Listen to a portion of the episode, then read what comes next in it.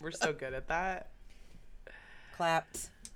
Um, so, uh, well, that was fun. That literally took uh, forty minutes.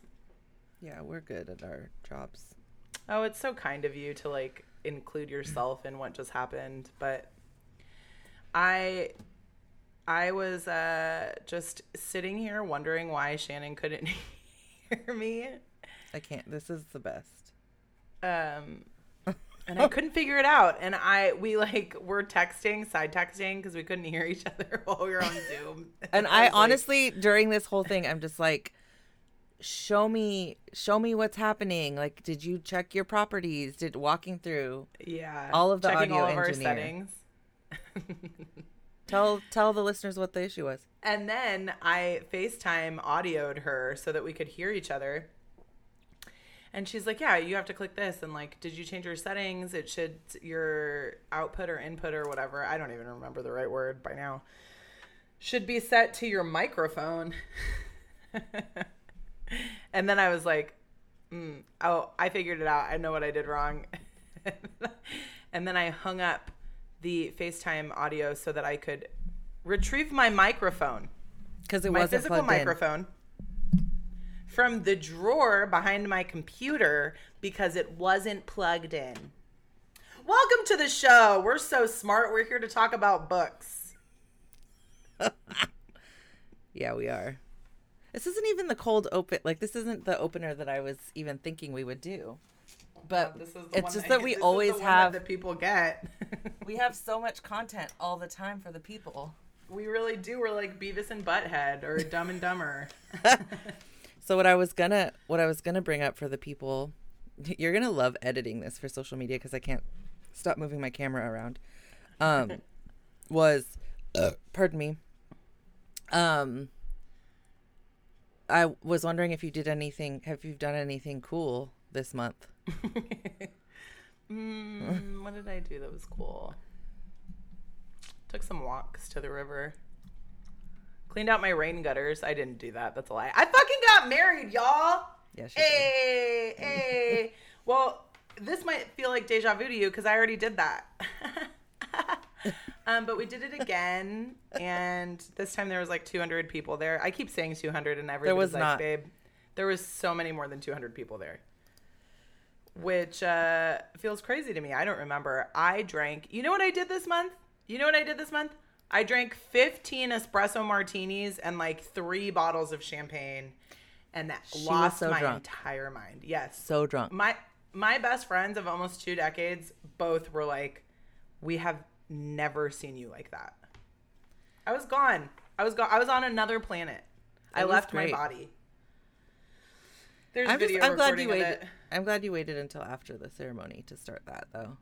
Same. You know what? We should, uh, hey, join our Patreon, and uh, we'll we'll send you this video. We'll send you a couple of videos. It's it's like an OnlyFans, except it's only drunks. Mm-hmm. But there's a lot of tits in it. Your the theme there's of your wedding was titties. Kind of. Mine were not really. Sh- I felt like my dress was very. Um, I don't even matronly. That's not the right word. It was it definite- really covered up. I, I guess- mean, my Vegas dress was not. That the theme of that wedding was for sure titties. Your dress, yeah. I mean, it was a little bit higher. This this dress. Your boobies were boobing. I know. I didn't realize. Do you know the first time I tried the dress on was the morning when I like when I was getting ready? Hell yeah. I didn't know that, but it doesn't surprise me. You looked like hot fire in that dress. I'm glad that worked out. Same. I had a backup in case that one didn't work. Yeah, same. Because I also had a backup wedding dress. I'm like, I feel very lucky to have been granted the one um, golden ticket in my eye, which is that I got to wear black. I did. You're welcome. Thank you.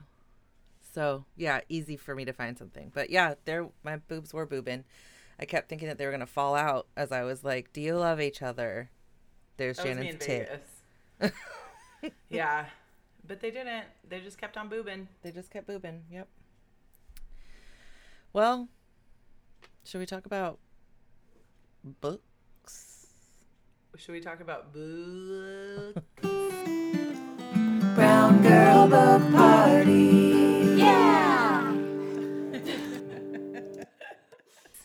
We should, dude. Listen, I know we're late and worth the wait. Always. Just like this book that oh. we read this month. But before we get there, hey, y'all. I'm Rosa. Oh, I'm Shannon. We are the Brown Girls at the book party, and, um, you know, we do this monthly this monthly thing where we pick a book, and we tell you about it at the beginning of the month, and then we talk about it at the end of the month, and boy, howdy, did this book knock All right, Grandma. Our whole socks off. And boy, howdy, I let just, me tell you what. Boy, howdy. Let me say something about this book, though. The redemption of this March book mm. after the tragedy of choice in February was just everything we needed. Yeah. Um, I'm here's okay. Yes. Also, I'm really sad that I didn't have the experience of like just being able to sit and read this book in like four sittings. Yeah. Because it is such a perfect book for that. Like, dude. Just such a page turner. And every time I put the book down, like it was because I was had some, you know, had responsibilities or life happened or whatever, but I just couldn't right. stop thinking about what was next. You know, I planned a wedding, as we said, of over two hundred people, hosted so many people in this great city of Sacramento, um, so much family from all over the place, um, all over the country came in. And I'm not lying when I'm telling you that on the busiest days of setup for the wedding, I was reading, gulping at the pages of this book. I could not stop reading this book. I mean, nonstop. Like, also, you want to know what the book is, friends? Because we haven't said that. We're so good at burying the lead. Fuck, we are. Didn't oh, they can't I have some see notes that on mine. Hold on, you go.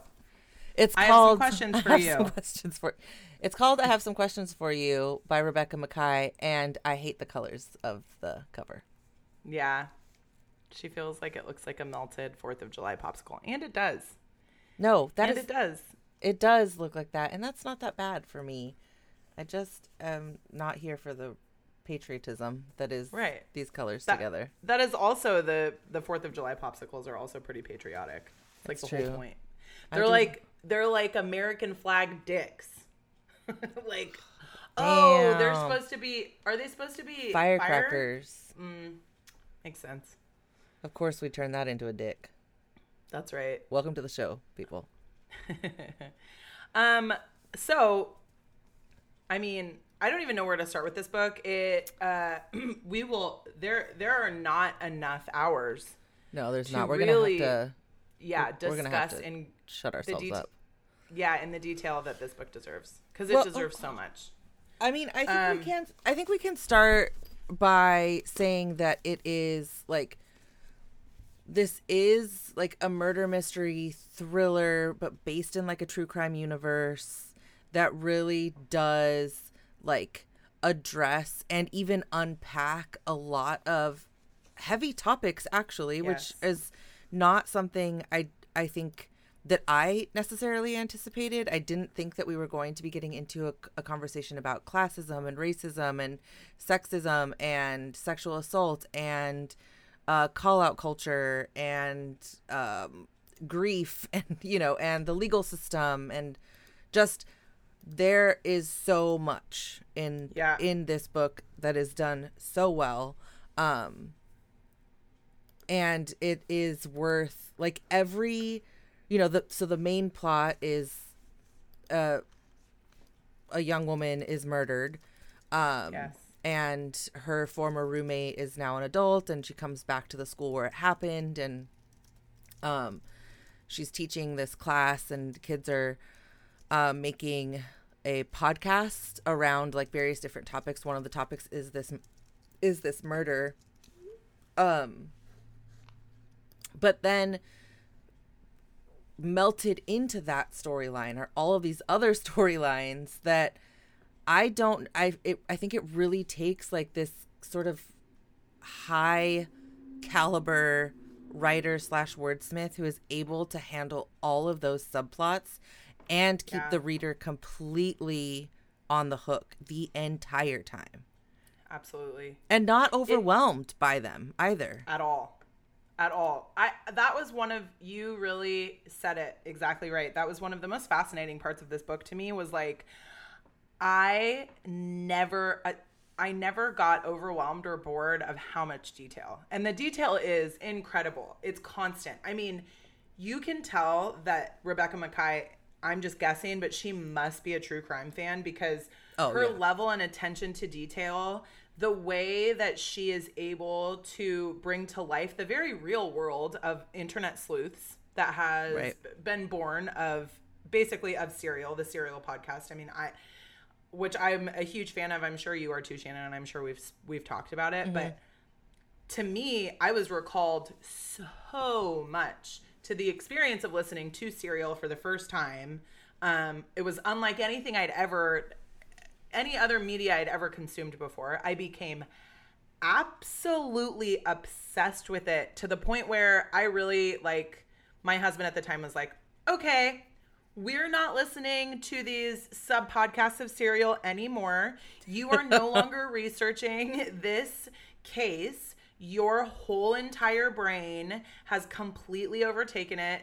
And I was also like super P T S D. I had just had a baby. I didn't really know, like, I had a hard time identifying that I, I'm sorry, not P T S D. I had postpartum, but I had postpartum anxiety and not postpartum depression.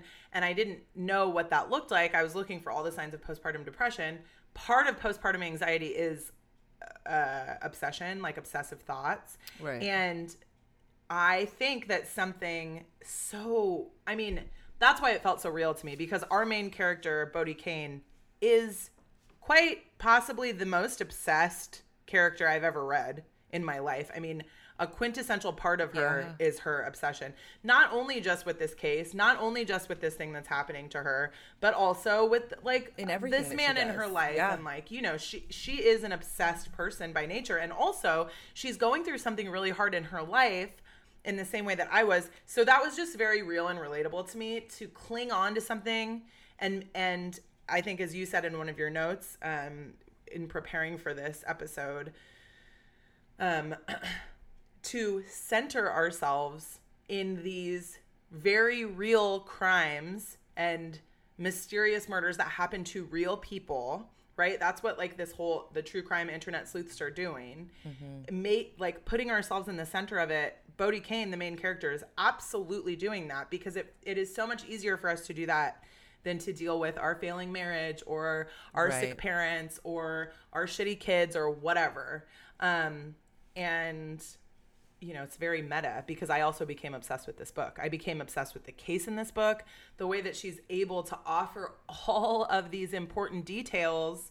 Um, it was just, yeah, it was very prolific. There was so much to get into. I mean, yeah. you could write fanfic about it. I feel like you could write fanfic on all of the the stats and like all of the facts and all of the things that she compiled to create this story, to make it rich and real. I mean, I think one of the things that, as I closed the book, which I did like an hour ago, um, as I closed the book, one of the things that I kept thinking was, I there are there's so much that I still want to know about these characters that was was not like rolled out, which I think is actually a really cool way to tell a story, right? To like, and I think I've said that before on the show, like I, I want the the writer to like activate this part of my imagination that that has these characters keep on living. Um, but I think like as a critique on true crime culture, her ability to offer such rich character development and such nuanced character development, which then ends with the reader feeling like, okay, these are these are still people with actual lives and there's more to know about them. I think that there's something like right. really big and powerful about that, um, because this is a thing that happens, right? In like the in true crime culture as it is, right? You you like start to feel like these these. people, the victims, the victims' families, whatever, like all the people who are peripherally attached, like these are all you start to develop relationship with them. And I found myself sort yes. of like doing that in, in this, in this book. And one of, one of the things that I think made that possible was her, Makkai's really intense attention to detail, which she then, like, she gave that trait to Bodie. Yes. Um, as someone who is just like always on, always listening, yes. always, uh, you know, everything yes. is something. Well, and she, she talks about that. Um, I think I am pulling up my notes. Um, one of the, you know, sort of going back to this obsession and, um, this, like, her need for research as the character Bodie, um, she talks about how it really is, like, part of who she is, is her, um, need to collect information is what oh my gosh, says, right? I love that, that quote. Yeah. Yes. I think I wrote it down, didn't I? She says that, like, it's just a part of who I am. Like, mm-hmm. uh, I don't know if you did. I, I do remember that quote though. Uh, I'm going to look for it. Sorry, this is dead air. No, I don't think. I feel like it's important. I don't think you did write it down. But I know what you're talking about, and it's in the very. It's sort of like, it's in the very beginning of the book when she when we're still sort of getting to know Bodie, and we. I oh, think, here it is. I did. I did write oh, you it did. down. So I wrote it down under the umbrella of the magic payphone because I felt. Oh my gosh, that payphone! Yeah. Yes, and and as a narrative device, like. I feel that um, it was really uh, surprising that she didn't use it um, as a really easy way to gain information about the case that could have been useful later. She chose not to do that, right? Which is so smart, but also what?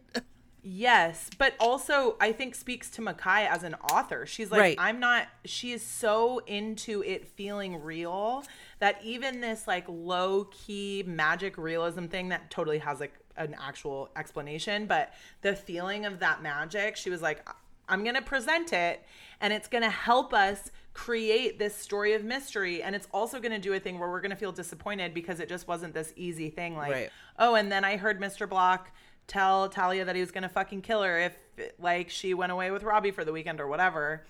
Um, but that she does use it to develop the character of Bodie. And so she says, research has always been my happy place. It might be related to my sometimes collecting of facts about my peers, an attempt to feel safer by mapping out the world. If I can chart everything around me as far as I can see, then I must be in the middle of it all, real and in one piece. You are here. That's so good. I, I think like the way that she, her, the writing is so good and it so slaps good. Like it's, yes, ev- it there are so many times where like you read a, uh, and where you read a quote and it's just like, holy shit, that is so fucking good. And that's, that's one of them. This like ability to like, to put us right there with that person and, yeah. um, to just to feel that, like, I don't know, reading yeah. that really for me as I mean, also as somebody who enjoys detail and research and oh yeah, all of that. Again, like, I think I, I've said this. I know I said it about uh, Mama Letty, um, but there were definitely parts of Bodie that reminded me of you. And there were parts of Bodie that reminded her, me, me of me. I mean, mm. and I, I write about that a little bit, like. Again, I can relate to obsession. I can absolutely relate also to your marriage falling apart. Like her marriage is not even I, falling apart is such a dramatic term for it. It's very much already over and she's kind of yeah. just coasting and existing within this like space. Um, but the character of Bodie is so interesting. The way that Makkai wrote her to have been a young, miserable person. Right. She was oh she gosh. was miserable. Oh, at, totally. At yeah. Granby, for sure. To go away. And like there's, you know, a quote that I highlighted that I didn't write down. But um, when she comes back. Right. So she goes away. Um, she becomes successful. She marries a successful artist. They literally are dream. They're living the dream of creatives, which is that right. they make money from these things that they love. Art. She makes a podcast, a true crime podcast. and he is an artist. And she comes back to Granby, and one of these teachers that she used to have, that she is now like teaching among, teaching next to, says, I, you know, we were always so worried about you. It's so nice to see that you've become successful. Yeah, I remember and, that moment. Mm-hmm. Yeah. And on paper, it's like Bodie is self-actualized. On paper, Bodie has done all of the things that she never thought she'd be able to do. Um, but in reality, she is once again at Granby, and she's once again miserable. And we are watching this happen, right? She's so lonely. The, the way that Bodie is lonely, and the way that we see that in her interactions, like, yes, she has this really strong, good friendship with Fran, but so much of her time is spent obsessing about Mister Block and her not boyfriend, boyfriend, whose name I can't remember. Oh, that Yahav? Yahav? Yahav? Yeah. Yahav, Yahiv, maybe? Yahiv. Yah- I don't Yahiv. know, but yeah. And how interchangeable those are. Like, both yeah. Yahiv and Mister Block, it's like she is just propelling in this space of obsession. And you can tell that Bodie is highly intelligent. She is highly detail-oriented. She is very much needs um, something to just be constantly thinking about, um, which turns into this obsession. And at this moment in her life that we're watching her, it's really like this case, it's Talia Keith, it's Mister Block, and it's Yahiv. And, like... um.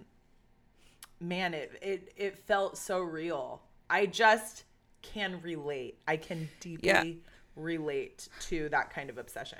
And I think it I think it also it just like plays into that the the story that we know about Bodie, which is that she she is a um tormented, struggling, can't find herself, like I mean, we find out in the beginning, like, she, that her childhood was absolutely intense. Like, her, when when she talks about, like, her brother killing her dad with a f- fucking uh, barbecue fork or whatever the fuck, like. Oh, I know. So that whole thing. Well, she and- says a spatula, but it's not actually a spatula. And she even, like, I mean, yeah, like, she's developed this, like, very callous sense of humor. She's fucking hilarious, but she's so dark. Yeah, this is, so like. Often- This is like trauma, baby, right? Like this is yes. just what I mean. We've had these conversations where it's like, if you survive trauma, if you have a story where, you know, trauma is a thing for you, like right. you, that's what makes you. We've had that conversation about like trauma making you funny, right? And just yeah. like wanting to walk totally. around the world like where we just need to to wear the like um, trigger warning. Yeah, we are traumatized people thing. Yeah. Like, I mean, that is Bodie. You're welcome. Our jokes are so good because of it. Because we are scarred. It is totally her. Yeah. And um, I I would love to talk more about what you think about. Do you feel she was called back to Granby um, because of an underlying subconscious need to be at this place with this case that has absolutely just like defined and haunted her? I think that Bo- Bodie coming back to, to Granby has a lot to do with, with her, I think, being someone who is still, who's not like reached a full level of confidence, right? Like, I think that she is somebody who in so many ways is still Bodie from when she was a student at Granby. Yeah.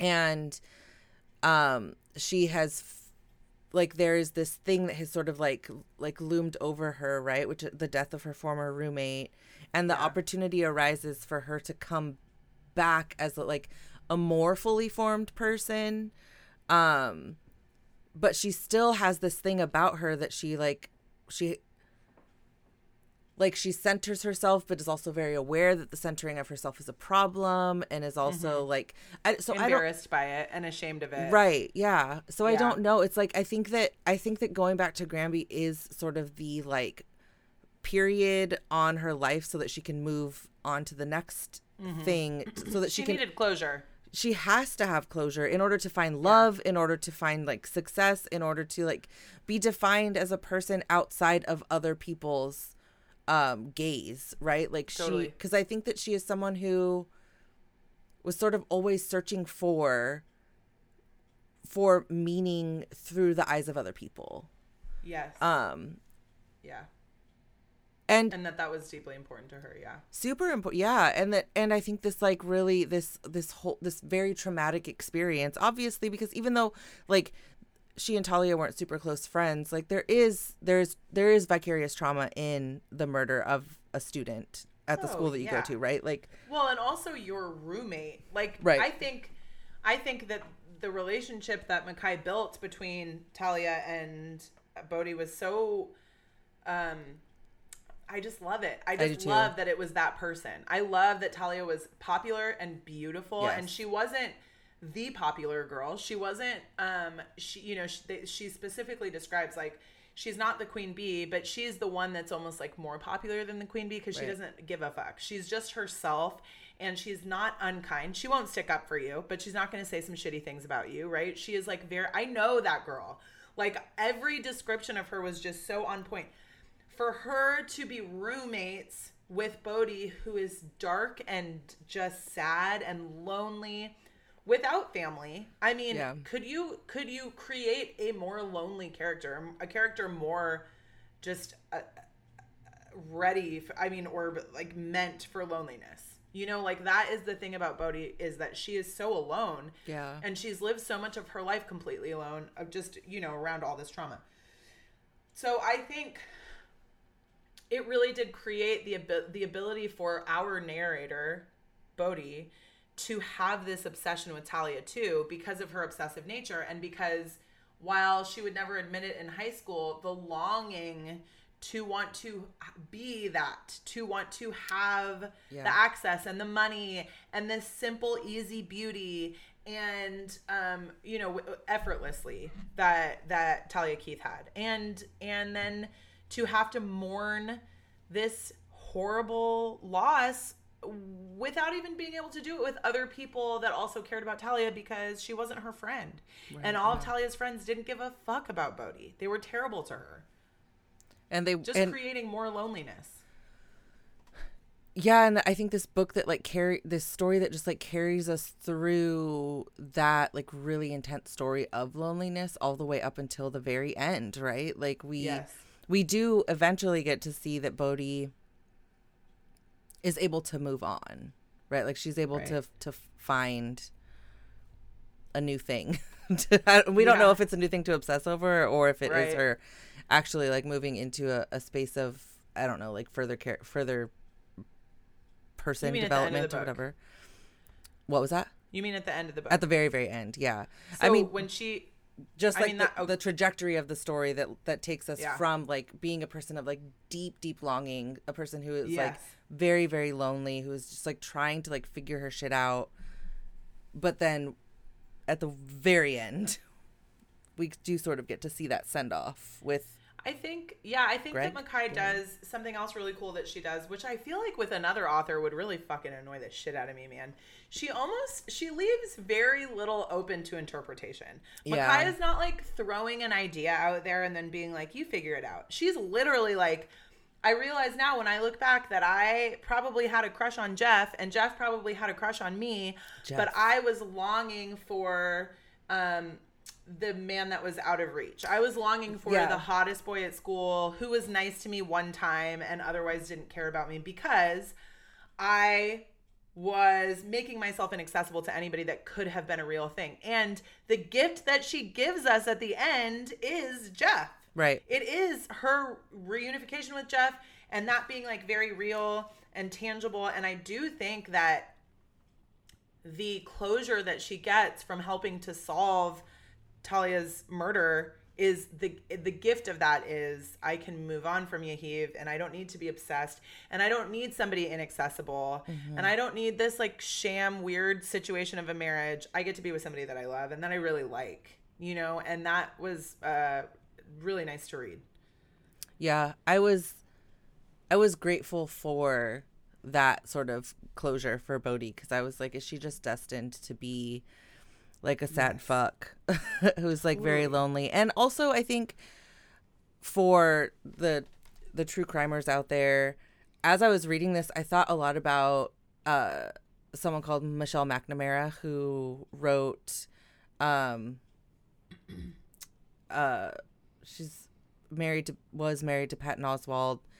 um, Will Be Gone in the Dark. What the fuck is that book? I'm an idiot for not remembering it, but wh- whatever. She wrote a book about the Golden State Killer. Oh, yeah. Um, and she, so I kept thinking about Michelle McNamara, who was also like incredibly like obsessed with this uh, murderer, serial killer. And Michelle McNamara actually died um, before the Golden State Killer what? was, um, she. I didn't know that.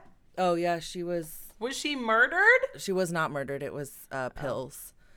Oh, shit. So she was, like, a very obsessed person, and she was, like, staying up super late and, like, going on these, like, like she was traveling on her own, like, while Patton, her spouse, who's a, com- a pretty well-known comedian, I mean, he's a famous comedian, um, was at home. And he was, like, also concerned about her, like, you know, this thing that's just, like, eating her, you know, it's, like, eating her alive. It's taking all of, like, everything mm. from her. Um, I could not help but sort of, like, create some parallels between Bodie and McNamara. So for for me, I was really glad to see that Bodie did not sort of like mm. succumb to the yeah like really, because I think a lot of I think a lot of like true crime obsessed people really do sort of succumb to this to the obsession, and they like lose yeah. their systems of support uh because right. they're so deeply obsessed. But we yes. do get to find space for Bodie to like celebrate her life, and yeah you know, which is so what a nice gift, truly. Yeah, I I think I mean that's the thing, you know, you and I have spoken so much about true crime and my unhealthy relationship with it, um but I do think it speaks to, and this is true of me in general, like addiction is always kind of just at the outer rim of everything that I do, but I'm hyper aware of it, you know. Sure. I come from alcoholics. Um, and so there's many things in my life where I've been like, oh, I'm participating this in an, an participating in this in an un- unhealthy way. And I've been able, and I feel very lucky for that, to withdraw. So that is really the thing with true crime in me, is that like, I have to be so careful. I have to be so yeah. careful, because I could be one of those obsessed people. I mean, I can't explain to you the way that I felt about Serial. Like when I was listening to it and consuming it, it was a totally new, it was also a, a new vice for me. I'd never really gotten into true crime before Serial. And so oh, wow, okay. it was, it was uh, almost like devastatingly, I was just getting devastatingly high on Serial all the time. You yeah, know? I heard.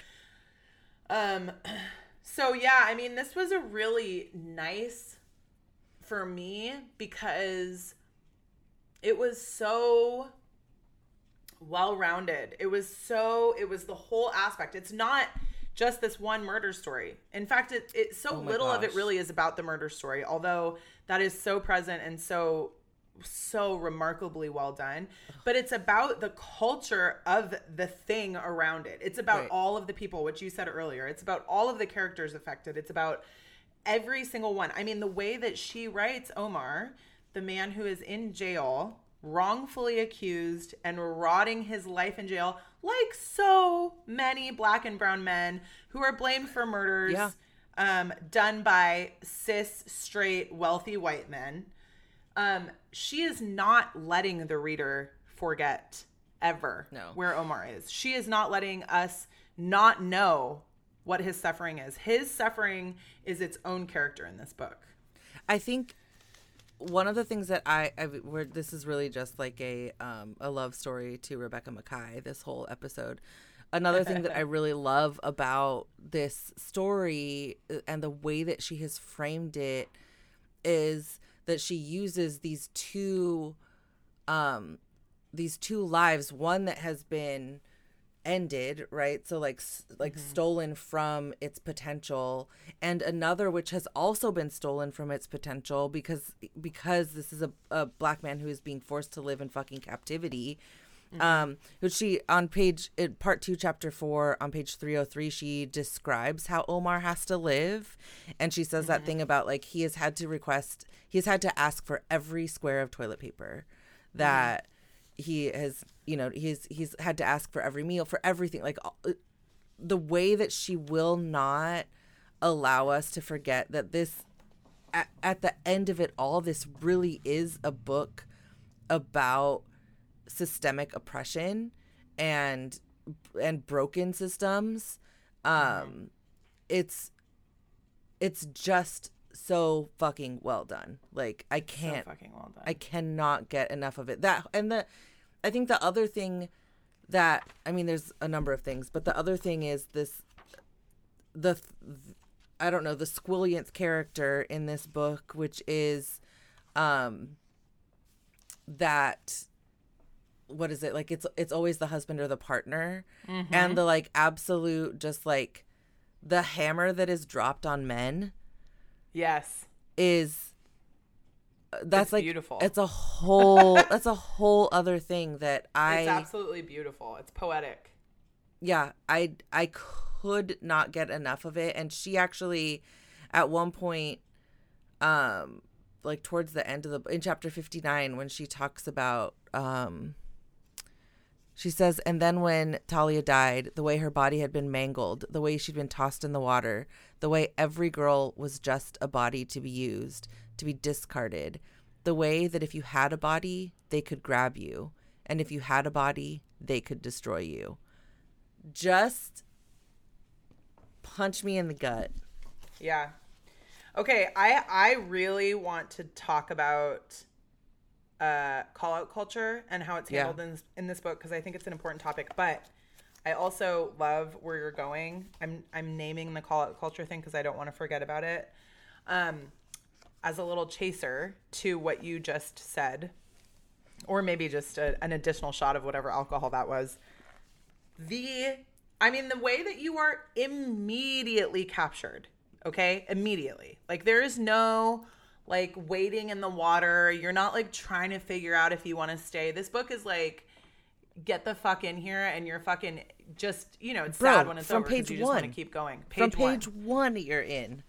And I know I read some of this um, on social media, on Instagram, but I feel that it really... Um, oh, are we talking about the intro? Yeah, yeah, yeah. It's so good. It is the best intro I've ever read. And and just like talking more about, look, the, a huge theme of this book, it's it's not even about Robbie. It's not even really about Mister Block. It is about the insidious nature of men. It is about how everybody participated in Talia's death. And that is something that we have to, every single man in her life that let her down and let her, specifically Robbie and certainly Mister Block. Um, but she does it in just this way that is so... Um, easy to understand, mm-hmm. right? And it's devastating because mm-hmm. it's true. But it starts very, very early on um, with this quote. What could be more romantic? What's as perfect as a girl stopped dead mid-formation? Girl as blank slate. Girl as reflection of your desires, unmarred by her own. Girl as sacrifice to the idea of girl. Girl as a series of childhood photographs, all marked with the aura of girl who will die young. As if even the third grade portrait photo- photographer should have seen it written on her face that this was a girl who would only ever be a girl. The bystander, the voyeur, even the perpetrator, they're all off the hook when the girl was born dead. On the internet and on T V, they love that. And you, Mister Block, I suppose it's been convenient for you too. I literally still have goosebumps. I already know what's going to happen. Oh, it's so good. Okay. First of all, the the literary device of this entire four hundred fifty page book is a letter, a fuck you letter to Mister Block, right? And how it makes your body feel when you're like, oh, she's addressing someone. And you, I think, Shannon, I'm burying the lead, and you should talk about this more, but in the notes you had written that to you it felt very much like she was talking to you. Like she is talking to the reader. Yeah. So, uh, well, yes, I, I did write that in the notes because I think that there, I think that there is something that she has done that is, that is that complex, right? Where it's like, we, this is a letter to Mister Block one hundred percent, but also right. There is no way as the reader for you not to, like, every time she says you for a moment to right. be stunned and be like, holy right. shit, is she talking totally. To me? Like, I just... There were so many times where I was like, th- th- wait, hold on. Am I the, am I the, does she want me to think that I'm the killer? Does she, is she actually talking to Mister Block? Like she is, or like what I, it was a, like, like I was, was disoriented, jarring. But also, yeah, yeah I, there, like my orientation to the, to the book was so was yeah. as complex as the story is, but also as captivating as the story is, because the complexity of the story totally. is not buried in the way that she tells it, like, because she does right. su- she is such a storyteller. No, she's such an intentional storyteller too. You know, there's a lot of meaning. She knows what she she has a plan, and she's she is executing that plan. I do not um, precisely. I do not understand how her brain did this book. I I know. I know, it's amazing. Obsession. I am I am certain. I mean, yeah. I feel that in Makkai so much. I feel kindred with her, because you have to have that level of obsession. This no, the, totally. This episode is actually just obsession. It's all I can. I'm obsessed. Obsession. I'm obsessed with obsession. Okay. I mean, I'm obsessed as... with the fragrance Obsession by Estee Lauder. That's not the name. I don't know. I forget. I mean, or something like that. It is something like that. Um, okay, I personally just, I just fuck so hard with the very fucking, I don't even have the right word. Makkai addressing call-out culture in the way that she did in this book was fucking cool. Um, Man, I think that she, that... she just, like, stays ready to, like, mm-hmm. excavate. She's just like, totally. You, oh yeah. She's like, don't and, don't fall asleep on me, folks, because I am here to bring you all the shit. It's a bold move, because I feel like we are in this very fucked up time where men are trash. Okay. Yeah. Men are trash, and we know that. And also, the way that we are handling the vast, like the way that call outs happen now, the vast way in which they happen. The lack, the total lack of empathy and understanding that there are varying shades of gray. There are varying degrees of fuck ups. And there are, there is no redemption, and there's no value in um, completely ending something or someone, especially, um, and not that Makkai gets into this, but I specifically feel very passionately about this when it comes to folks of color, men of color, and um, understanding the temperature of sexism and all of these things that we understand when we're thinking about Me Too, the way in which we grew up as a society, and how important it is to be empathetic when we handle these things. I don't have answers necessarily. There's some things that I I, I think about this stuff a lot. Um, I don't necessarily have answers. I know that we're fucking up, and I know that we're not doing it well. And I think sure, yeah. that the way that Makkai addresses this in, in her own fuck up, right? Like, and that's the thing, is that there's so much humility to this character. She recognizes. So I specifically have marked page one sixty-five, and this is when she, um, you know, her ex-husband has been called out for this behavior that he has uh, done to this woman whose name I forget. Jasmine Wild. Jasmine, yeah. And as we get to know um, Jerome, her ex-husband, um, Bodie's ex-husband's name is Jerome. As we get to know him, we realize that he's kind of trash. He's not great to women. I mean, he's not, you know, again, grayscale. There's so so many different right. ways that you can be. He's a not, he's a not like a fucking guy. Like shit your pants misogynist, but he's no, also... He's Not right. the definition. I mean, maybe he did, but we don't know. We don't know that his characters raped anybody. Um, did he participate in toxic male behavior? Yes. Oh, one hundred. Like all the men, like all of the men in the world, ever, in the whole world. Ever, period. Ever, period. Every cis, straight, especially white male has participated in this behavior, and it's just like not gonna get better when we're just trying to be like, mm, okay, you did this really shitty thing, it was shitty, we recognize it was shitty, you don't get to exist anymore you don't get to exist anymore right. We're not gonna talk to you about it, your shit's over. Also, we're gonna come for your fucking ex-wife, dude, and anything that she says is gonna look like her basically just being like a, a rape apologist.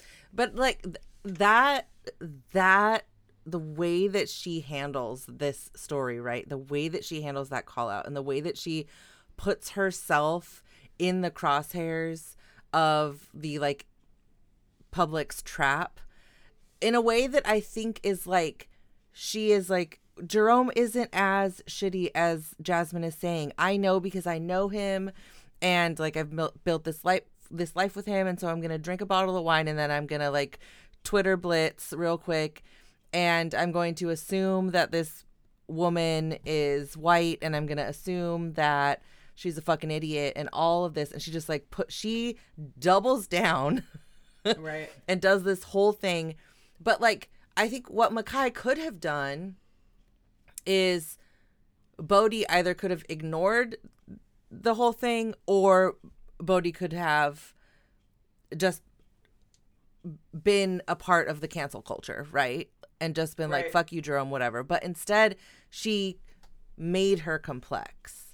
Right, and she right, made right. it like that, that whole, the whole thing that like, I mean, of course, then Bodie ended up having to do like way more like emotional labor and all of, you know, the work was on Bodie, but like there is so much story to tell there. Like it's such an important tiny right. little subplot that right. somehow is so many of those that's somehow still stuck at the front of our minds after reading a book that w- where potentially like ten people could have been the killer, right? Because she also does right. that thing.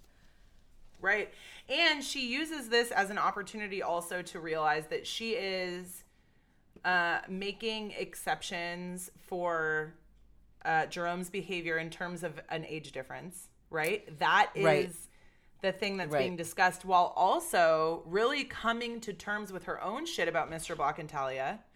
Um, and it's just... I mean, it's very smart. It was such a it, this. There's so many subplots in this book. There are so many subplots. It's hard. I mean, the way that I want to talk about every single fucking subplot right. would be just like its own podcast.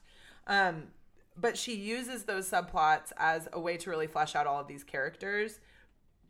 And I love that Bodie is messy in this. Yes. I love that in some so of these I. things that she's talking about, I agree with. And also, she fucked up. Like, and all of those things are true. And and that is the character that Bodie is. She is not like, there's no like some white savior shit, like you yeah. said, where she could have just been participating in the cancel culture, say, fuck you, Jerome. I don't fuck with him anymore. That's not what she did. She did a human thing. She made Bodie do a human thing, full of mistakes and also yeah. full of redemption. And um, I think that highlighting just how messy and like, it's just not straightforward, right? It's so, it's so not straightforward. It is so... It's just so tricky. And uh, I just thought it was really cool that in this already book full of of all of these great themes, she really came out swinging. There was one more, yeah. you know? I, I just, I cannot get over, and I will never get over, um, the complexity that Makkai gives us, but the the absolute, like, um like butter that she yeah. all, all just like smears on top of it all, like mm-hmm. she is able to she is really able to like I think take us to a space that is so close to reality, because these yes. are there's so much of what she is excavating in this work is yes. an actual reflection of what so many people are living right now, um, or have lived very recently. And she, right. she is just, um, I don't know. She's a, she is a, a magician with the words. She's so good. I am so excited to read. I bought like four of her books. I went crazy. Yeah, I actually, I, just... I knew about, so she wrote, um, The Great Believers, which won, yeah. um, It was, or it was a finalist, a Pulitzer Prize finalist. I mean, she is a prolific writer yes. who, uh, who I had actually never spent any time Same. on. I I'd not heard of her before this book. I had heard of The Great Believers, but I had never, I you know, never did anything with that. Um, yeah. But I am really grateful was... for for being exposed to her and being able to look out for what she does, you know, in the future, because I think that. Um, this is sort of, it's like the kind of book that I want to read like once a month, right? Something that gives me yes. a lot yes. to like unpack. It gives me, I'm like entertained by it. And also the like, um, you know, like my brain is tickled in absolutely every fucking way imaginable, yeah. from entertainment to appreciation for of words and appreciation of like storytelling. And also we're talking about issues around social justice and, and just like all of it. Um, all of it. Yeah. It's so amazing. Um, I, yeah, she, she does a great job. I want to, um, we don't have very much time left, but oh shit, no, we so don't. Speaking of our brain being tickled by entertainment, you know, um, she made, she, Makkai gave us a gift, and the gift is that we can enjoy a true crime book while also examining what true crime is. And that is yeah, just, I, I've never read a book like this ever. Um, but back to the juicy deets of the true, actual true crime. I know that you and I spoke before. Neither of us had any idea. Ugh. None. That it was gonna None. be Robbie. And I look back now, I'm like, oh, when she when she's talking to Robbie's wife in the story, and, her, and the wife says, "I saw this woman's shirt the other day, and it said it's always the husband." And right. you know, she's all upset. I mean, that's all of these. There's all these little crumbs she's trying little to tell Easter us, eggs. Right? Yeah. So I bookmarked the scene when Bodie is feeling so guilty because Robbie, good old boy Robbie, and his beautiful wife and their beautiful children show up at the hotel, at the same hotel the as pool. Bodie. And they're at the pool. And um, she's feeling so worried because she thinks that Robbie might be mad at her because mm-hmm. she made it so that he had to come back. And she reopened all of these things in his life. And yeah. everybody already knows because the photos that there's no way that it was Robbie. Um, and he's talking to Fran at the pool, page three thirty. Robbie's voice grew loud, traveled across the pool. Ugh. He turned in my direction. "I know I can't talk to Bodie," he half shouted, "but I hope you'll tell her it's good to see her." Thank God. I laughed, shrugged, waved again. He said to the middle of the room, "Please tell her I think she turned out pretty cool. No hard feelings. Tell her my wife's a big fan." He turned his attention to the younger boy who looked about seven. As Fran walked back to me, he picked the boy up and swung him, a giggling sack of potatoes, into the water. Robbie backed up, ran to the pool edge himself, grabbed his own legs in a cannonball, and flew. I want you to know, here is my book. I literally wrote, "I love this scene. I'm crying, wet-eyed." And you didn't even know what she was telling I didn't know. you. I mean, I didn't. I didn't know either. But I, but it was. It is a scene. That I believed is like, it. Oh my God! Yeah, of course. Because the other thing is that like she, the way she has like developed these characters to to where they they, it feels like they've become better than they were, in so many ways. Except mm-hmm. you know, not all of them, but but certainly she is like she has like left this space for. Where, you know, that was us then, and now we are these, like, right. more fully formed, you know, adults. And, the, and and you just... Right. Then you have that moment where it's, like, all of these people are coming back together. Like, you know, this tragedy has, has like, uh, coalesced this, like, community. Right. But what we don't know is that it's actually fucking completely tarnished by a goddamn yeah. murderer. And in retrospect, the thing that she's writing about is the male charm and oh, how yes. it poisons us. White male charm and how it poisons yes. us. And then she poisons us with white male charm. Yeah. I'm reading it and I'm like, oh, and you I are love poisoned. Robbie. Like, yeah. I'm so poisoned. I'm like, oh my God, I'm so literally feeling relief. I'm so glad that Robbie is not mad at Bodie. Right, because we are made so to love horrible. him. We're yes. made to love him, and how good of him to bring his whole family on this little vacation while he has to deal with this thing that makes him so sad because he lost his high school girlfriend. It's so sad. Because he really Holy loves her. Fuck. He loves her so much. No. And then, oh my God, the character of, oh, I can't remember his name. The podcast host. Uh, um. Oh, here. I have it right here. Oh, I can't remember his name. Is it so Dorian? When no, Dorian's no, the bad, Dorian's bad guy. the yeah the um, it's Alder. Alder, yeah. So in the, you know, just as as folks who are constantly fucking up all the time, I did not realize until page three sixty-six that Alder was black. I was picturing a young white student at Granby, a young, sure. white, intelligent, certainly has oh, A D H D, yes. very neurologically atypical, but so fucking charming, so sweet, right? And three sixty-six, um, they're talking about everything. She tells him, I don't want you to get your hopes up. And Alder stood, brushed off his jeans. He said, I'm a black man in America. My hopes aren't up. I and this is the same. That moment. So good. I read oh, that. It's so fucking good. I read that. Just I was like sitting on the edge of my seat, like had to pee so bad, but also like didn't want to get up while I was reading it, and read that and was just like, holy fucking shit. This woman, I hate how much I love her. Oh, it's it's so much. I know. And you know, the thing is, did you know he was black? Did you, or were you like, because that is my own bias, my own bias. And I, I, as, as I've read way more like queer stories, this is something I do a lot less in those romantic situations, is like gender assumption. Um, and I really try to be conscious of it, because sure. we're all born with, with that kind of like, you know, racial bias, yeah. essentially.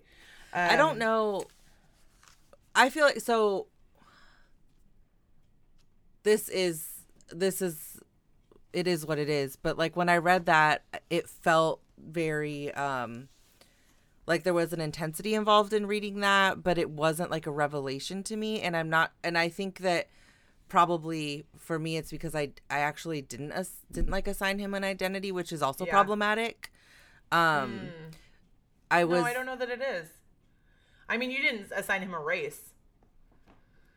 Yeah. I, I, that... I think, I think that for me, it was like, I I guess when I say it's problematic, I think there were parts of this book where I was reading people, like I was ex- obviously like I was very excited about all of it, but I think that I was also reading certain people as sort of like swipe away characters, like oh, let me get to the actual like meat of the thing. And so Alder was oh, somebody I that see. like when she when she gave us that gut punch of knowing that, you know, he is also a black man in America and his hopes are crushed every day, every time he walks I out see. of his house, I was just like, fuck, I really. Sort of like I, I didn't give this person the, the amount of weight that they deserved. Oh, I see. I didn't give this I character see. the amount of weight that they deserved. Well, she does that a lot, though. She really buries the lead in this really cool way. Like when she, and then you find out that Alder and the other student are like dating, and like, right. you know, they're just kind of, you're, she's just giving you these, this information.